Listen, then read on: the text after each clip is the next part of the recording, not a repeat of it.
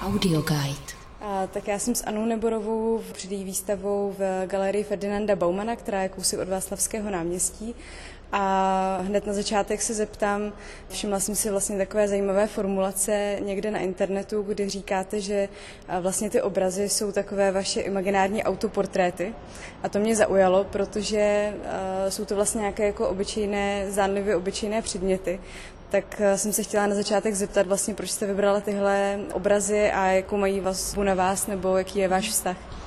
Eh, volba témat je pro mě vždycky důležitá a v poslední době musí být osobní. Takže často maluju předměty, které mě obklopují, který se oblíkám, který prostě mám doma a mám k ním nějakou vazbu. Tady například jsou misky, které na první pohled můžou být třeba misky s jídlem, ale jsou to misky s terpentínem. A potom je to hodně oblečení. To je přesně ten imaginární autoportrét, protože vlastně je to ten otisk, náš otisk. Ale vlastně mě ve všech těch věcech baví nějakým způsobem takové ty věci, které jsou úplně jako všední, obyčejní a obklopují nás znejistovat.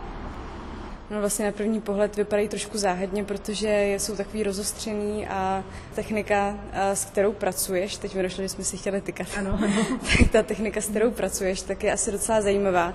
Tak jestli bys jí mohla popsat, jak vlastně vzniká vůbec tady ten dojem z toho. Mm-hmm.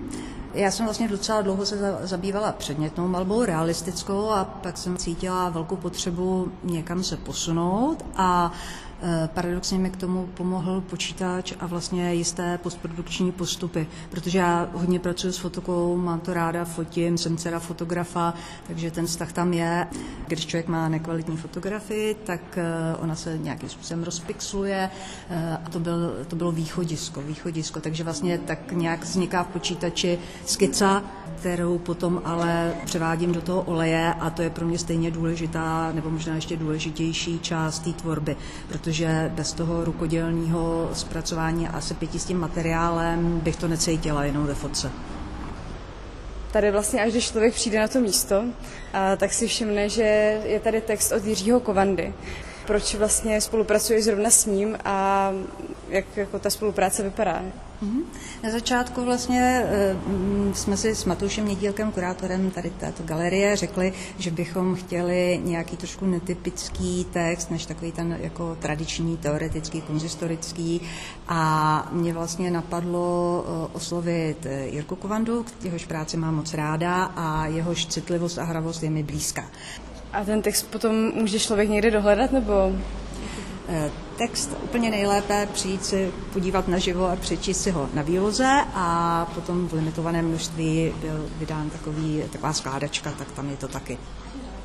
No a pak by mě vlastně zajímalo, protože ty mluvíš o těch otiscích, eh, kterým se věnovala třeba Eva Kmentová, nebo je to vlastně nějaký postup, s kterým třeba pracovali i umělci dřív a v těch 60. letech i vlastně s, tou citlivostí, s kterou pracuješ. Tak jestli máš nějaký takovýhle vzory a čím se třeba inspiruješ určitě, samozřejmě. Eh, cítím velký sepětí tady s těma velkýma ikonama mm, umění 60. let, ať už je to Eva Kmentová nebo mm, Adriana Šimotová, mnoho dalších. Eh, myslím, že tady je ta tradice a, a prostě cítila jsem potřebu na to nějakým způsobem navázat speciálně třeba v těch rukavicích, což jsou vlastně takový jako trošku existenciální ruce. Takže, takže to, si, to si dobře cítila tady z toho.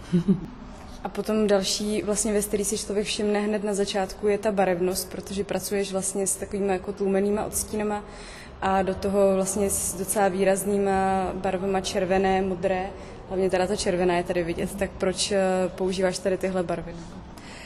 Eh, tak jedna věc je červená barva, mě od jak živa fascinovala už eh, od, od školy, prostě ty kadmy a jejich vůně dokonce mě, mě prostě hrozně blízká, takže eh, tu barvu mám ráda a potom červená je samozřejmě velký nositel emocí a jakkoliv v něčem je ta škála jakoby potlačená, tak samozřejmě nějakou míru vášně do toho chci taky vkládat, takže umírněně ráda používám velmi si té barvy.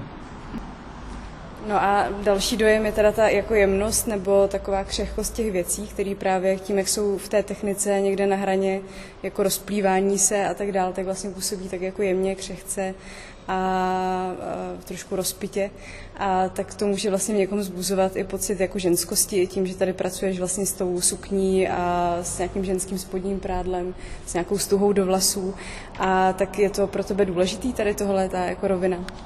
No je, a zvlášť v poslední době, protože mm, já jsem říkala i v nějakém jiném rozhovoru, že eh, jeden spolužák označil moje malování za ženské a já jsem se od toho odpíchla, začala o tom uvažovat, co to vlastně je a eh, co to je být ženou a jaké jsou atributy ženství a eh, trošku jako proti tomu, co je dneska v módě, což jsou takové ty věci, mm, které se pojí vyloženě hodně jako s tou tělesností, tak já jsem šla tou druhou cestou, eh, která vlastně mm, akcentuje ženskou trpělivost, eh, možná zručnost, eh, právě tu citlivost a křehkost.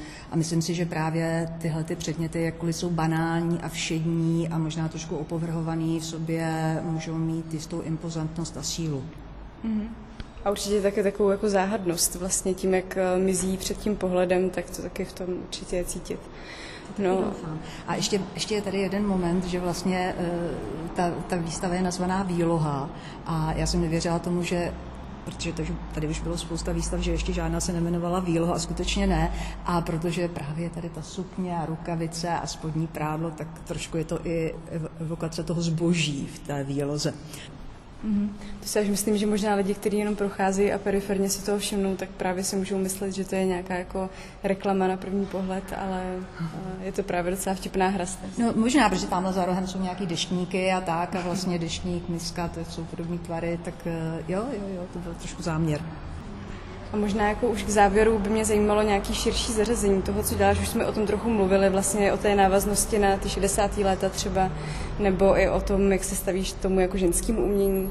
A, a tím pádem vlastně i do té tvé tvorby, když se věnuješ teda hlavně malbě jako klasickému médiu, tak se dostává možná nějaká jako, nějaký prvek možná ne úplně aktivismu, ale uh, jako postavení se k nějakým současným tématům.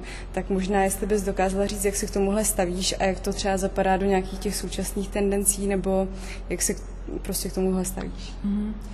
No, já myslím, že moje tvorba do současných tendencí v zásadě moc nezapadá, tak jak je vnímám, ale mm, samozřejmě, že potřebuju k, k věcem, které se dějí kolem mě, eh, vyjadřovat se k těm věcem samozřejmě mám, takže tohle je můj způsob, jako je to v tom tradičním poli malby a mám pocit, že má pořád co říct. No. A vlastně, jo, určitě eh, vlastně se tímhle způsobem vyjadřuju i k genderu, ale z mého osobního hlediska. Vlastně minulá výstava, myslím, co tu byla, tak byl Jan Padešák a jeho bysty a Andreje Babiše. A taky vlastně mluvil o tom, že to je klasické médium, s kterým už skoro nikdo nepracuje, s tím portrétem realistickým, ale přitom v to v sobě taky jako neslo velký aktivismus nebo nějaký jako eh, vztah k současnosti, ale mnohem jako rafinovaněji v něčem než eh, úplně prvoplánový věci, takže to je zajímavé, že možná si i Matouš Mědílek vybírá trošku něco jako jemnějšího, nebo jak to říct. Možná, já si totiž myslím, že pro mě třeba je hrozně důležité ne to jak, ale co. Mám pocit, že v dnešní době se hrozně řeší všechno, jak, jak to má být, jak se to má dělat, ale vlastně není až moc tak důležitý ten výsledný produkt. Nebo když mluvíme o umění, tak je to divný říkat produkt, ale, ale to dílo.